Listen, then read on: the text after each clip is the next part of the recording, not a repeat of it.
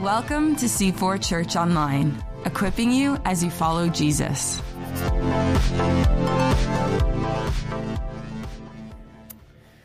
Well, good morning, everyone. Really glad that you are here. Good morning to all of you watching and listening online, all of you in North Durham. Good morning, all of you who are watching this in Florida because you're on March break. Yeah, good morning to you too. We're so glad that all of you are joining us. Welcome to a new series out of the book of Jude. Now, whether you've been a believer for decades, you are a seeker wondering what the Christian faith is all about, you're a skeptic who was brought, no matter who you are this morning, you are most welcome. But I need to share with you as we get going the context for this mini series. A year ago, I was sitting with Jesus talking to him about what he wanted to speak to our community in this ministry year. And it was so unbelievably clear that the emphasis that the Spirit of Jesus wanted to speak to us about was the Spirit himself. And that's why we preached in the Holy Spirit. It was clear that the book of Acts would be the major series we did this year. That was clear. The Spirit of God was clear to us as a leadership. There needed to be space to work through some family issues. That turned into the series we just did on biblical well being, soul care, and, and margin.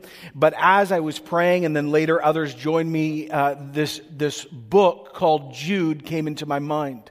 Now, I was quite shocked that Jude came into my mind. I hadn't read it in years. It's rarely preached in churches. It's unbelievably difficult, and I got a little nervous when I heard it. And I said to Jesus, Do you want me to preach out of Jude to our community because the things in the book we are already doing and we're in trouble? And the immediate sense myself and others got was no. This is not a conversation for our church in a rebuke or condemnation like style. But this is a warning. Because as this church is rapidly growing in multiple places, as Jesus is doing things we have never seen in our 30 plus year history, it was like Jesus was saying to this community, be careful and be aware. Because what is in the book of Jude is going to come into this church and needs to be recognized immediately for what it is and what it's not. And so I would like you, whether you're a brand new Christian, not a Christian at all, or a long term Christian, I want you just to hear this in this tone. This is Jesus speaking to us through his word as a warning to what actually is going to come possibly among us. Now, like I just shared, we spent three weeks three amazing, sort of gut wrenching weeks on biblical well being, on emotional health, on, on finances, on biblical care, what we're responsible for, what together we're responsible for, what the church offers. We, we dived into soul care. But now, this new mini series is sort of in the same vein in a different direction. Think about this as theological care. And if there's one little book that encompasses all we need for this part of our care and our understanding and our formation, it is this rarely read, rarely preached on little book called Jude. It's not even two chapters. It's only one chapter. It's 25 verses long. It serves as one of the most needed New Testament letters for every generation of Christians. No matter your background this morning, no matter what culture you come from, no matter your gender this morning, no matter if you grew up in a large urban center or you've lived in the suburbs your whole life or you grew up in some farm in the middle of nowhere. This book speaks to every generation of Christians, and Jude did not write it to one church, but to multiple churches. So let's all together turn to this 2,000 year old letter that's so full of wisdom and packs a real punch. Now, if you have a paper Bible and you're trying to find it, it's the book just before Revelation. If it's online, it's easier and it's going to be on the sides in all of our sites. This is how this little letter begins. Jude, a servant of Jesus Christ and a brother of James. Now, most of us would read that and move on and think there's nothing really significant there, but there is mass significance to this one line. His name is Jude, yes, but when you read it in other languages, you see the profundity of this. Number one, Jude in Hebrew is Judah, and Jude in Greek is Judas. Now, this isn't Judas who portrayed Jesus, but this is Jude or Judas, who is the brother of James. So you need to ask yourself the question, well, obviously he wanted to tell us about this. Why does it matter? Well, here's why this matters. Jude and James are brothers of Jesus himself. They are the stepbrothers of Jesus the Christ, the Son of God. Mary and Joseph had other kids, and these are two of the other kids. And when Jesus was alive, walking around on earth, Mary's kids did not like their brother. Actually, they couldn't stand him. In Mark 6, 3, it reads like this when he goes back to his hometown. They say, Isn't this the carpenter? Isn't this Mary's son, talking about Jesus, and the brother of, notice it, James, Joseph, and who? Judas and Simon. Aren't his sisters here with us? And it's like the whole village and the family took offense at Jesus. So James, who you know was a great leader in the movement, and Judas, did not believe what Jesus claimed about himself. They weren't just skeptical, they were outright cynics. They thought that he was crazy, or he was demon possessed, or he was deeply mentally ill. If you read the language in the New Testament, they wanted to shut Jesus down and shut him up because he was a danger to himself, and they thought he was a danger to their own family. And it took years. Oh, Jesus taught all those amazing things and he did all those miracles and he, he taught the Sermon on the Mount and then he was crucified by the Romans and they still did not believe. Then he physically rose from the dead three days later and only then, we discovered this last Easter, only then does James, for example, say that his half brother was actually who he claimed to be. Messiah, Son of God, God in flesh. See, James didn't believe any of it. And suddenly, after his brother had been brutally executed and murdered, and three days later, after he was dead and came back to life, and he met his brother, only then did James become a follower of Jesus. Remember, we read about that in 1 Corinthians 15 7, one of the oldest statements in the New Testament. Then Jesus appeared to James and all the other apostles. So I want you to catch this this morning as we get going. James, for example, and the family, not Mary, but the family, the kids, were enemies of Jesus, who then became cynics, then then became skeptics, then became doubters, then they moved to become believers, and then by the time we get to Jude in the book of James, they are now leaders in their stepbrothers movement. Now, why would they do this? Because this is all just a big lie? and they just like the no. Maybe they say they just believed all this and invented this story because you know it's really advantageous to be a christian. No. At this moment in history there is zero advantage of being a christian. You get killed for being a christian. What did james say? I literally met my dead brother who came back to life and because of that i believe he is who he claimed to be and so now here's the profound thing not just james but now his other brother, Jude, also known as Judas, has actually repeated the same story. Now, here's something even more amazing as we start this little thing. It says back in that verse that Jude calls himself a servant of his brother Jesus, who's the Christ. Now, this is mind blowing because servant in Greek is slave or bondservant. Now, you need to understand the power of this statement, but you need to read historians to get it. Here's what one person wrote Greeks and Romans in the time of Jesus despised slavery above everything else. They would not object to governmental service as long as it was chosen and voluntary, an expression of good virtue by a loyal citizen. But compulsory slavery, on the other hand, meant you lost your freedom and you lost your identity and you lost your dignity. And Jude comes along and says, with joy, Oh, and just so you know, I don't only believe that my dead brother actually came back from life. I used to think he was crazy and found out he was real. I am now his bondservant and slave, and I love it. To a Greek and Roman audience, remember, Jude is reading, writing to mixed audiences at this moment. This would be profoundly offensive and shocking. But to a Jewish ear, it would have had a different ring. Remember, Jude is an Orthodox Jew who believes Jesus is the Messiah. Because to a Jewish ear, it's not as bad because Abraham, David, and Moses were all called slaves of God and it was considered a blessing. So Jude says as he begins this little book, I love Jesus so much, not just because he was my stepbrother who happened to be perfect. That was interesting. Deeper than that, he says, Church, I love him so much because actually he's my creator too and he saved me.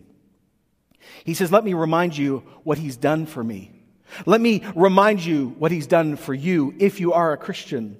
He says, To those who have been called, And those who are loved by God the Father and kept by Jesus Christ, mercy and peace and love be yours in abundance. Okay, first of all, he says, I want to remind you of what forms your identity. It's not your ethnicity or gender or background or money. No, no, no. You are called. You are elected and foreknown and predestined and owned. Now, this word called in Greek doesn't mean you were invited. Do you want to know God? Uh, God came and said, Do you want to hang out with me? No, it means God showed up when you weren't looking for Him and He chose you and selected you. And as God does the choosing, it is effective. God called you. And what's the point of the calling? The calling leads us and plunges us and surrounds us in the very thing that every human being is desperate for love.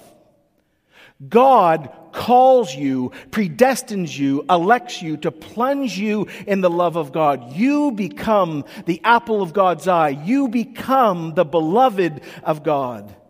Now, those words would have jumped off, to the jumped off the page 2,000 years ago to an original Jewish reader even more than us sitting here today, and here's why. That phrase, you are loved by God the Father, is actually taken right out of the Old Testament. And it's taken out of an encounter between God and Moses, the man who knew God the closest. It comes right out of Exodus 34 6, where God reveals himself to Moses. And it says that God passed in front of Moses, proclaiming, The Lord, the Lord. God is compassionate and gracious, slow to anger. Here it is, abounding in love. That's the phrase he takes.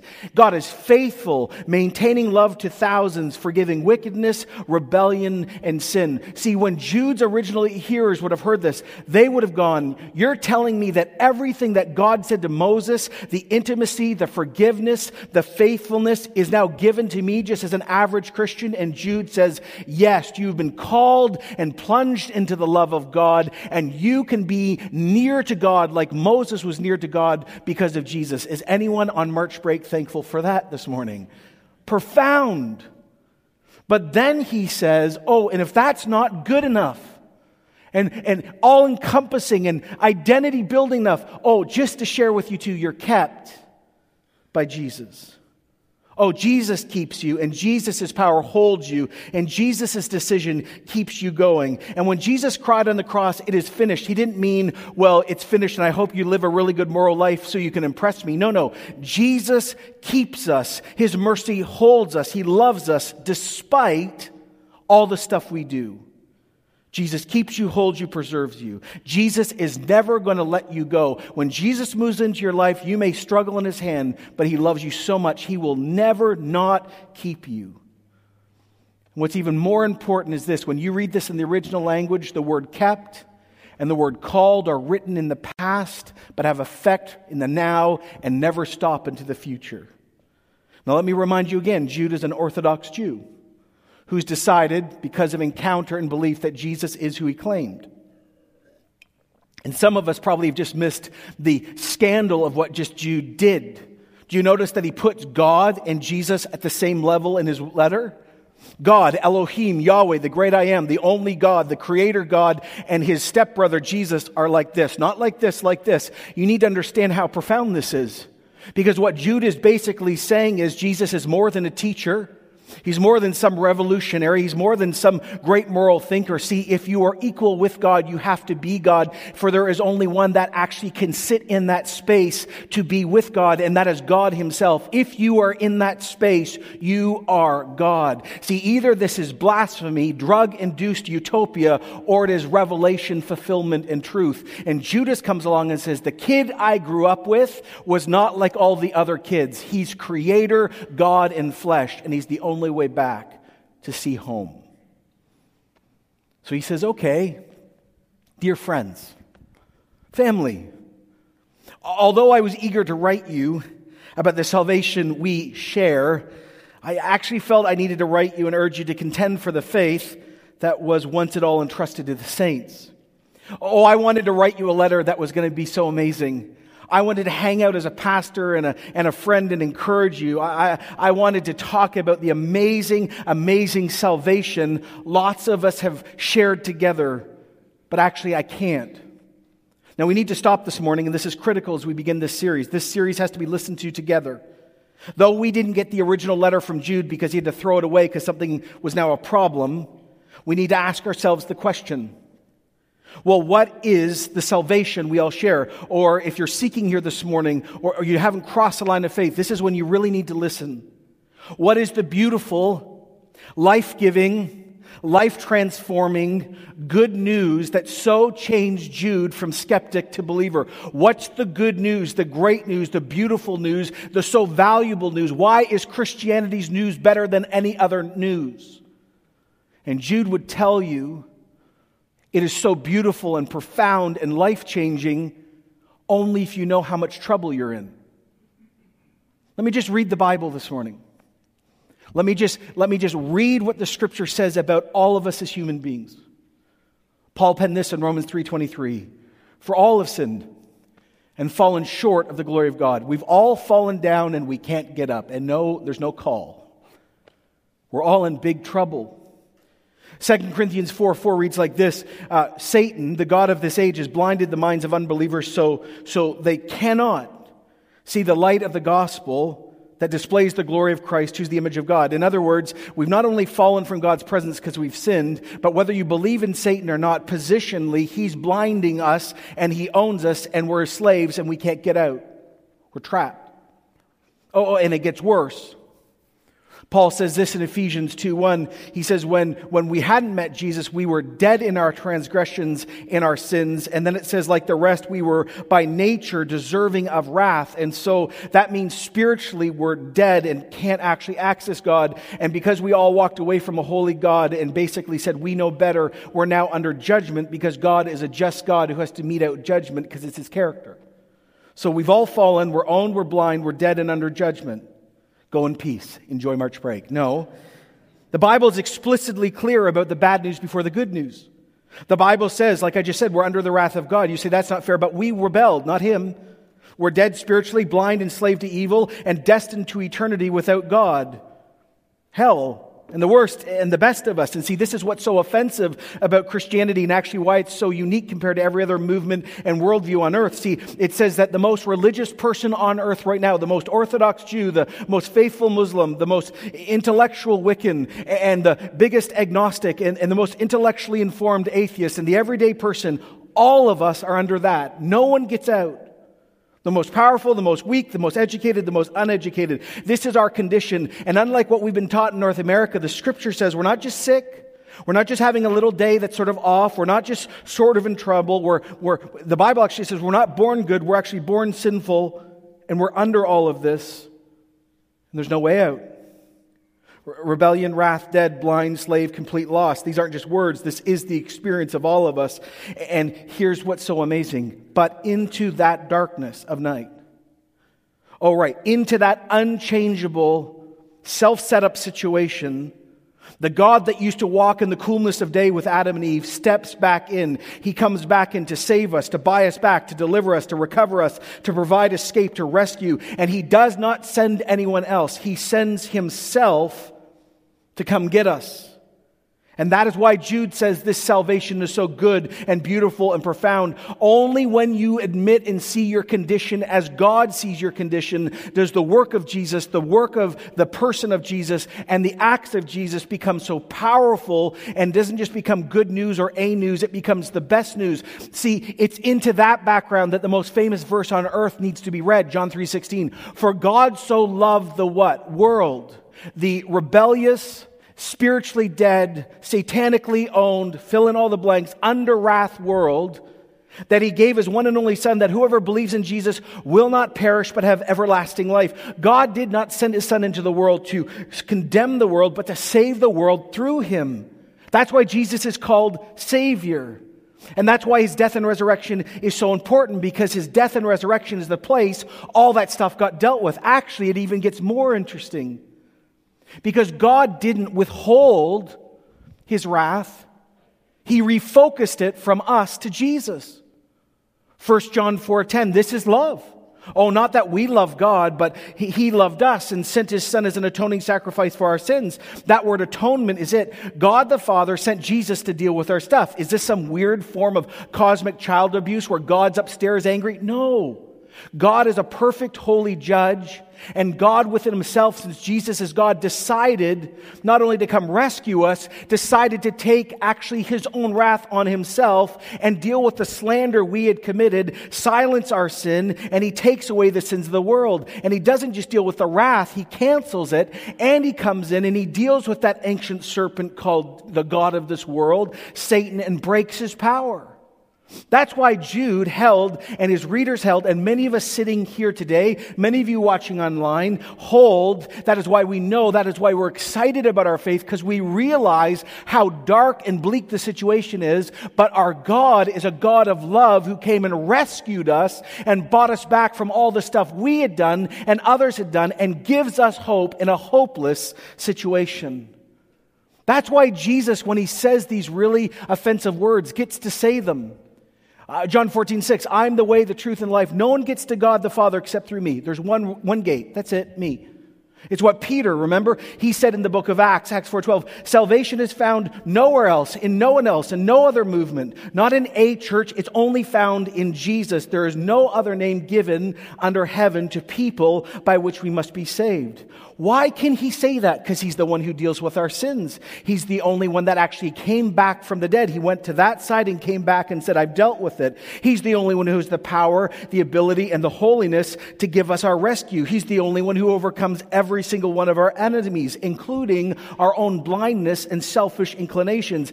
And if that isn't enough, the good news gets even better because when he conquers all that, he doesn't come to us like a really jaded dad or an angry boss and says, says, and now you need to work for this. He says, I love you so much, I'm just going to give it to you for free. You don't have to earn anything. Just come home, my beloved child. The good news is that he came for us, lived a life we were supposed to live and didn't, died a death we deserve rose again from the dead to rescue us and gives us as a gift. Jude believed in that good news. And Jude had this happen to him. And Jude didn't believe in his brother. And then his brother actually turned out to be the guy who he really was. And to him and to his readers and many of us today, there is nothing more beautiful than the gospel because the gospel is so unbelievably countercultural and life giving. And Jude said, I wanted to talk to you all about that but I can't. I wanted to uh, write you about this, but actually, I need to stop. I need to actually start a new script. I need, I need to write you to contend for the faith that's been entrusted to all the saints, to the church. There's a major shift, a serious threat has suddenly emerged. He throws out his original letter. He has to contend for the faith. He has to actually fight for the soul of Christianity. Christianity is only decades old and there's already a fight for its soul. Yep. By the way, that word contend is really strong. It means agonizing, all encompassing struggle. It comes from the world of athletes that literally give their last ounces or trying to get across the finish line, fighting with all your might. He's fighting for the soul of faith. So you're going, okay, John, I'm now a little bit more awake. Time change, here I am. What's, what's the faith passed down? Like, just give me the summary. Give me the, give me the Wikipedia notes. The, what, what is, what's the summary, the creedal belief, the, the, apostles, the apostles' teaching? Well, hold on. Before I give you that, we need to step back. If you're taking notes, this is when you begin. Do you remember back in our very first series at the beginning of this year out of the Holy Spirit? Jesus, before he died, promised us something, promised us a person. He said this in John 14, 6. He said, I'm going to ask my father, my dad, and he's going to give you another advocate to help you and be with you forever. And the Holy Spirit is called the Spirit of, what is it? Truth. And if you read all of John, it says he's going to lead you into all truth. And then Jesus said these very particular words at the end of that in verse 23. Anyone who loves me will obey my what? Can everyone say it? What is it? Teaching. My Father will love them, and we, Father and Son, will come to them and will make our home with them. Anyone who does not love me will not obey my teaching. So the Holy Spirit, every, I know it's early or late or wherever you are, the Holy Spirit is always about leading us always into God's truth, into the holy faith passed down. So here's the question Where is all of Jesus' teaching found? Where are all of God's stories found? Where are all God's thoughts and his revelations and his commands and his promises found? Where is the apostles' teaching found? Right here. In the scriptures, the written word of God. See, the Holy Spirit not only leads us and teaches us out of this book, don't forget the other thing he did. He's the author of this. Oh, yes, there are 66 books and multiple authors of multiple ethnicities and background, but the one behind all of them is the Spirit of God. Remember 2 Timothy 3:16? All scripture is God breathed out. It's useful for teaching us, rebuking us, correcting us, and training us in righteousness, so the servant of God may be thoroughly equipped for every good work. So, everyone, lean in, please. Let me repeat this for the third time in the last 15 weeks. So if you start hearing people in churches say things like, well, Jesus didn't talk about that, so you can do that, or Paul, when he was writing, was really old 2,000 years ago and he just got it wrong, run. The Spirit of Jesus is the Holy Spirit. And the Holy Spirit is the one who God used to breathe out this book. So if James talks about something, or Jude, or Moses, or Jeremiah, or Solomon, or John, or Luke, or Paul, if they wrote or spoke on anything, Jesus has talked about that subject because Jesus is God and He's the author of these 66 little books making up one book. The Bible is the great work of the Spirit of truth. This reveals who God is. It's sufficient, it's true, it's all you need to know about God's salvation, right living, eternal life. It's clear, not fuzzy. So let me do this again. You say, John, okay? I sort of get that. Let me ask you the question again. So, what's the summary of our faith? What is Jude saying out of this that's being threatened? Here it is. There is one God, not many. And that one God is actually our creator. And we used to walk with him. And we used to love him. And then we sinned. And we walked away and he didn't. And because of that, there's judgment and death. And yet, in that moment, God promised us we would not be left in our condition. God spoke through prophets and, and in the Old Testament. Jesus came, born of a virgin, Jesus lived a sinless life. Jesus deals with all the issues.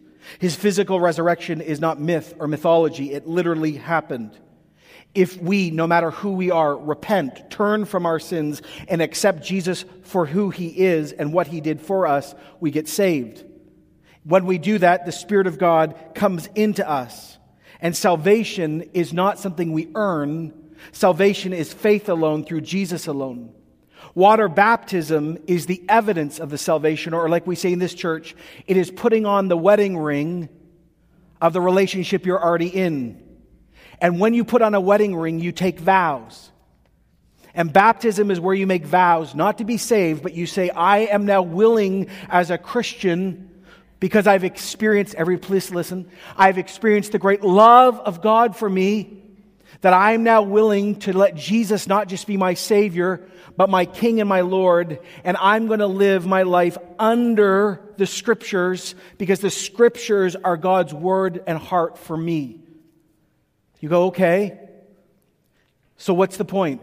Jude comes along and says, See, four, there is now a group of pastors who look just like me, who talk like me and know this really well who are now threatening everything I've just taught you. This group of connect leaders or, or teachers are coming along, and here's what they're doing. Please, I beg you to now lean in more. They're teaching that you can break your wedding vows and your marriage to Jesus, and Jesus is going to be great with it. Anyone great with that if that happens in a marriage? Oh, have an affair, it's awesome. No. But they come along and say, oh, no, no, no, no, no. You're allowed to do this. Look at verse 4. Certain men whose condemnation was written about long ago have secretly slipped in among you. And they are godless men, and they have changed the grace of our God into a license for immorality, and they deny Jesus Christ, our only sovereign and Lord. Now, next week, we're going to talk about what he means about long ago. But here's the point Jude says there are some pastors, bishops, priests, teachers, connect group leaders that have slipped in among you. Now, that word slipped in is extremely um, interesting. It's intentionally used. When 2,000 years ago people were writing novels, you know, like, like Chronicles of Narnia, Harry Potter, when people wrote ancient fables that were really intriguing, they'd use this word, secretly slipped.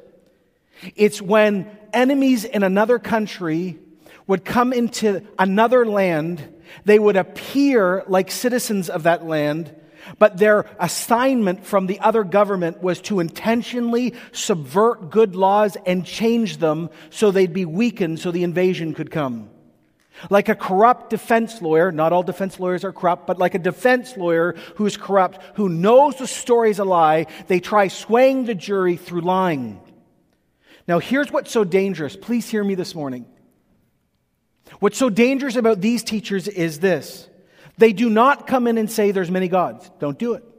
They don't come in and say Jesus isn't God. They don't come in and say the virgin birth doesn't happen. They don't come in and say, oh, by the way, if you really want to be a Christian, you have to trust in Jesus and then work really hard and be religious and then maybe God will like you. No, they don't preach any of that. Actually, all of their doctrine sounds right and is right. But here's what they do they turn grace into a license for immorality. They pervert, they alter the results of Jesus' work in your life. So they start saying this you have license to live any way you want because of Jesus. I want you to imagine this. Does everyone remember, uh, if you are old enough, when you passed your license exam? Driving, can you do raise your hand? I was terrified the day I went. Were you terrified? I did it out in Oshawa, and there was, in my high school, there was a rumor because there was a woman called the Dragon Lady. Um, and we were all just, now I don't know if it was folklore or true, if she even existed. People used to point to this woman. I, maybe she comes here. I'm so sorry if it's you. I really am. We're so glad you're here. You're not, you're called and loved. Yes you're not a Drake. No, but we were terrified. And, and then, of course, and I went to Pickering High. And so, you know, there was just like, if you get the dragon lady, you're dead, man. You're dead, right? And I remember just being, and I'm dyslexic. Remember, I shared that a few weeks ago. So, depth perception, some stuff with me. I was like, oh, oh, no, so afraid. Um, oh, if we had the cameras now back then. Um, but the point was like, imagine you pass and they give you your license. I don't know, there's G1 through 20 now. We just used to get 365 and 1 and we were in. Anyone remember? Good old days. And, and you get your G, and the instructor says, Congratulations, you've passed. And by the way, I'm so proud of you for passing. You can drive any way you want. What? Yeah, go ahead. It's great. Uh, thanks so much. Drive 190 in the 401. It's fantastic. What? Yeah, stoplights doesn't matter. Just do what. What do you feel you should drive like? Now, you laugh at that because you're like, that's the most idiotic, stupid thing I've heard in my life. But in Christianity, you hear this all the time spiritually. So, okay, it actually says that these leaders come and say, trespass is good. You have the freedom to do what you want when you want. Why? Because your sin is covered. These false teachers twist God's free forgiveness in Jesus to do what you want. So since you have God's forgiveness, there's no more penalty. And this is how they deny the sovereignty and lordship of Jesus. They say, commit adultery, immorality, and be good with it. Now, I hope some of you are saying, well, what is immorality? Well, the old word is licentiousness, unrestrained, unrestrained vice, recklessness, or self indulgence. You're like, John, man, that sounds like Shakespeare. Can you please help me just know what that word immorality means? Sure. Peter uses the exact same word in 2 Peter 2:18. It means lustful desires of the flesh. Immorality has three meanings in the Bible: extreme greed, worshiping other gods other than the God found through Jesus, and sexual sin. When you read this in context in Jude, this is talking about sexual sin. Lustful passions, longing after what is forbidden. So, uh, Everin, again, I'm just reading the scriptures. Don't get up and leave yet. When you read the Bible from Genesis to Revelation, there's a unified biblical worldview. And it, it, it's clear. Sex is given from God. God has invented it. It is for pleasure. It's wonderful. It's fun. It's for procreation. It's, if it's done properly, it's amazing and it's a gift from God. But like a mighty river that God has invented, God has placed banks on the river, and when the banks overflow, because actually the river floods out, it causes damage. So here's what Jude is saying. For Jude, for Peter, the sexual starting point for them is this it's Genesis. And any sexual act outside of marriage is formed by God in Genesis is called in the Bible, literally in the lexicon, immorality. For Moses, for Jesus, for Paul, actually all the biblical writers, the sexual starting point is Adam and Eve before sin entered the world. That is God's picture, his want, his design, his gift, and his command. And when we step out of that picture, God calls it what it is sin.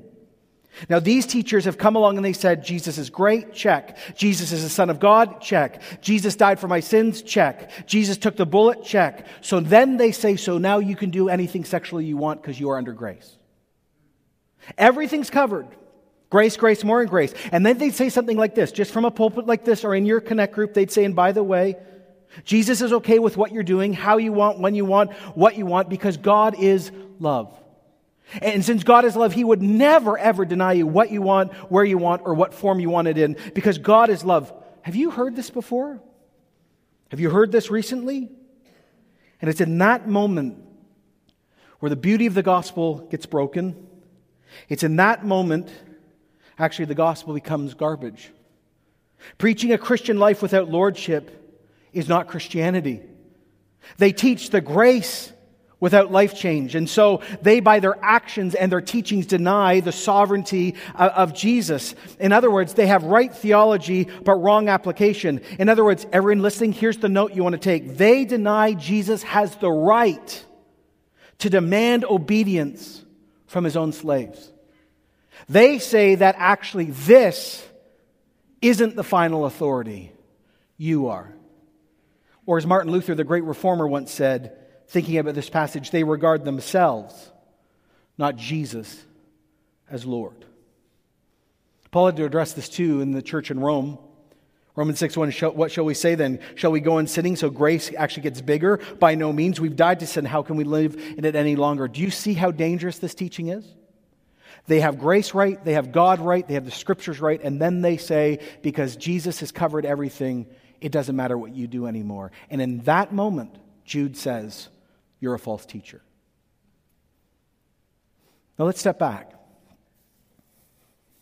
Because we're going to do this for three weeks. You've got to connect these things together.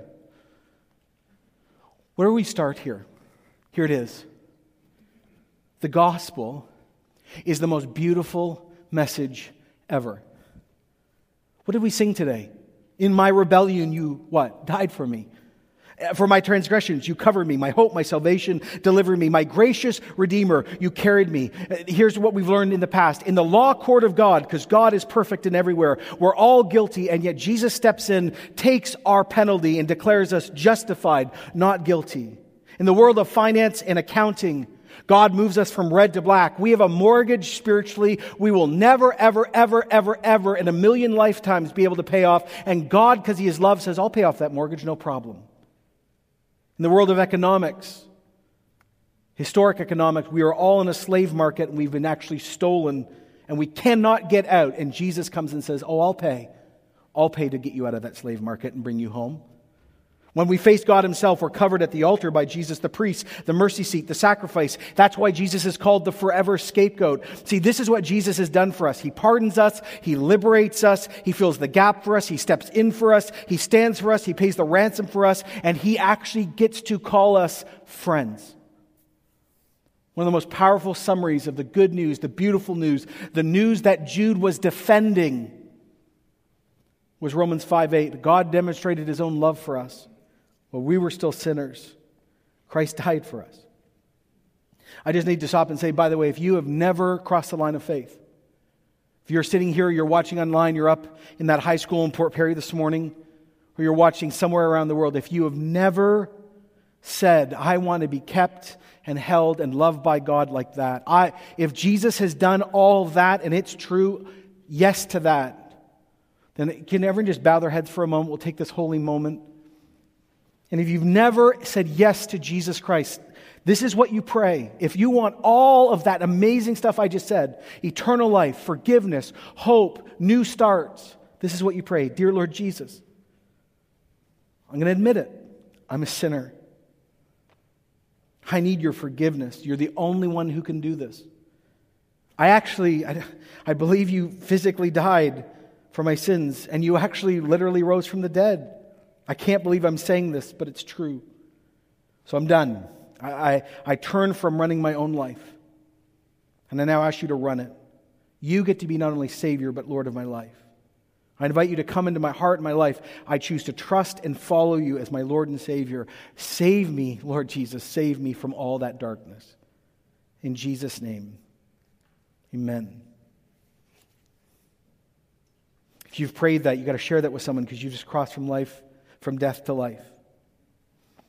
But for us as a church, there's just a few things I need to share. Number one, do not forget that you are the beloved of God.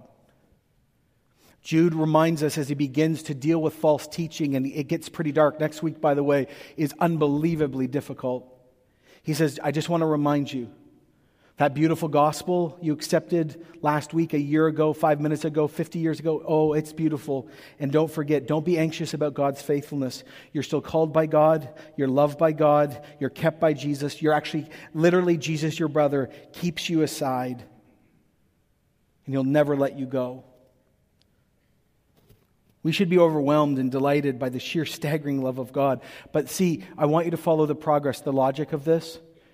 When you know how much darkness you're in, like literally in darkness, and then you actually encounter the mercy and grace of Jesus, and you're so shocked that God would do this for you, and you accept Him.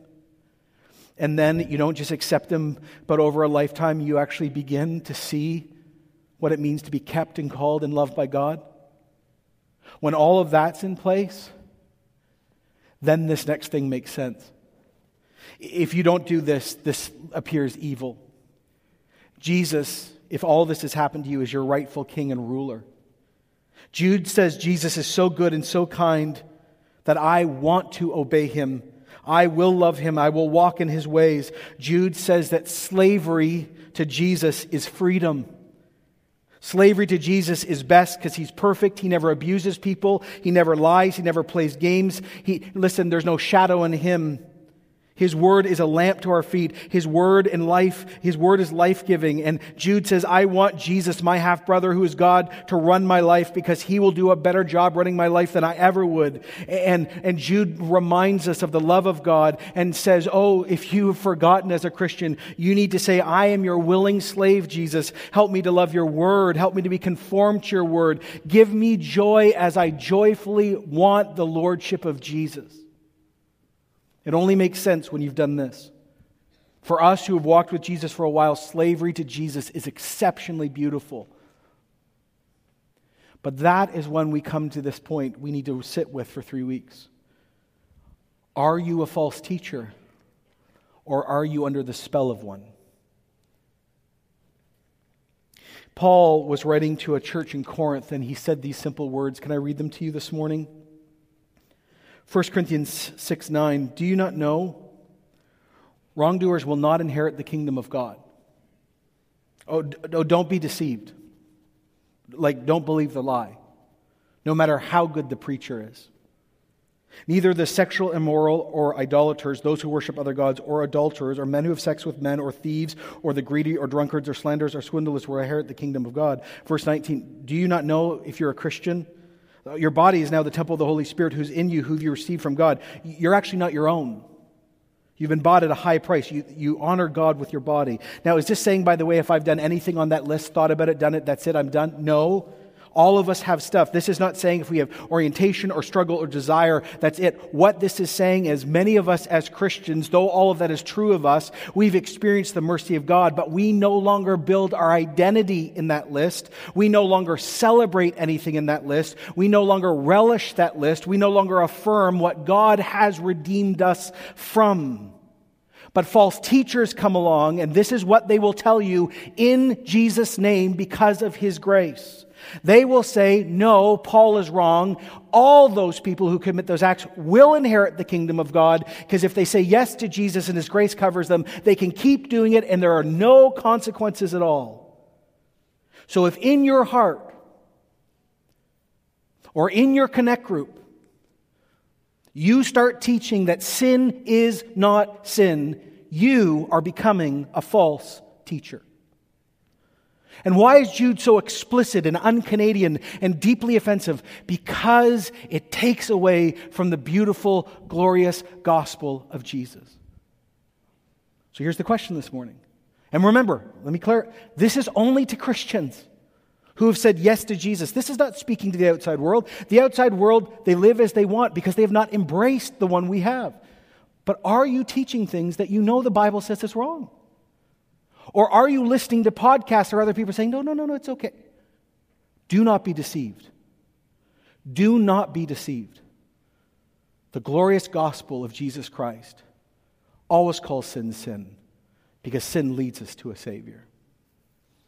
So here's what we need to do we're going to respond, and I'm going to pray now in a few ways, and then we're going to prepare for communion. So, could we at all our sites just do this? Just, there's so much to think about. Some of you are happy now, some of you are angry, some of you want to throw something at me, some of you are tired. It's okay. Just let it sit. Lord, here's what my prayer is for us. Number one, pray for people just to accept the glorious gospel of Jesus. And help us as Christians who have been on the journey for a long time to really, really appreciate the beauty of the gospel. Lord, I pray for people who have forgotten that they're kept by Jesus and called by God and are starting to believe that God doesn't love them. Lord, deal with that. Lord, we, if you're a Christian this morning, you pray this out louder in your heart. Uh, I once again affirm my slavery to Jesus. I'm in. Yes. But my real prayer is this, Lord. Lord, would you not don't let the devil speak or uh, parents speak or heart like just if there are people in this church who are already teaching false things, even unintentionally, or if there are people who have believed false things, would you begin to help them sort it out? Help them to see why your word is truer than what they've believed. Help them to trust you. Deliver our church from false teaching and help us to point to the beauty in the gospel of Jesus. Yeah, amen. It's interesting how we're going to end now. Um, as we start March break and time change and all this, and we hear a very difficult, very un Canadian, very jarring message, how appropriate to respond in our service with communion. Uh, communion, you may hear it as the Lord's Supper, Eucharist, the Lord's table. It's what Jesus started 2,000 years ago. Just before he was executed, he took a piece of bread and he ripped it in half and he said to his followers, Hey, my body's going to be broken like this. And then he took one of, there was three cups of wine at the table. He took a cup of wine. He said, by the way, my blood is going to be spilled. But here's the good news. Out of this act, there's going to be a new agreement, a new covenant. It's called grace. I'm going to forgive you. I'm going to step in the gap. Everything I talked about. So when we do communion as Christians, and think about it, I say this a lot. Hundreds of millions of Christians have done this today already. Big cathedrals, little house churches in China, under trees in southern Sudan. Our brothers and sisters in all forms, wearing robes, waving flags, and everything in between, have taken communion together. Communion reminds us that we're forgiven. Communion is the reminder of the glorious, beautiful gospel of Christ. Communion is a reminder that we need to repent of sin. Jesus took so much. So the Bible says that if there's sin in our life, including believing false teaching, we need to repent before we take this. Nothing magical about this, but this is the symbol of Jesus' death and resurrection. This is also a reminder that one day we're going to see Jesus face to face. We're going to have a huge party with him. We're going to eat, and we'll never do this again. But the Bible is clear on two things. All Christians, three things. The Bible says all Christians are welcome to take this if you're a true follower of Jesus. But if you're a follower of Jesus and you're on the run and you refuse to submit to Jesus' authority and lordship, it says don't take it. You, ju- you bring judgment on yourself. Like you're, you're not willing to commune, eat, sit with the person that you love yet. And it says if you're not a Christian yet, it's okay. Just let it pass. Not signaling, just you have not accepted the one it represents, but it's a great place to meet him. But for us today, as we gather, when you take communion as it's passed and we sing the song that's been built out of our community, could you just say to Jesus, Thank you for such a beautiful gospel for me? And thank you for who you are. Could you say, Yeah, I, you gave up, I'm a willing slave. And if God convicts you of anything, of any sin, could you just take a moment to repent? So, Lord Jesus, thanks for this moment. Thanks for your will. Thanks that you died for us. Thank you that you took everything for us. Just meet us in this holy moment as communion's passed. Just meet us. Convict us. Do your strange work, we ask. In Jesus' name, amen. It's going to be passed. You can take it when you're ready. Thanks for joining us. To connect to the ministries of C4, visit c4church.com.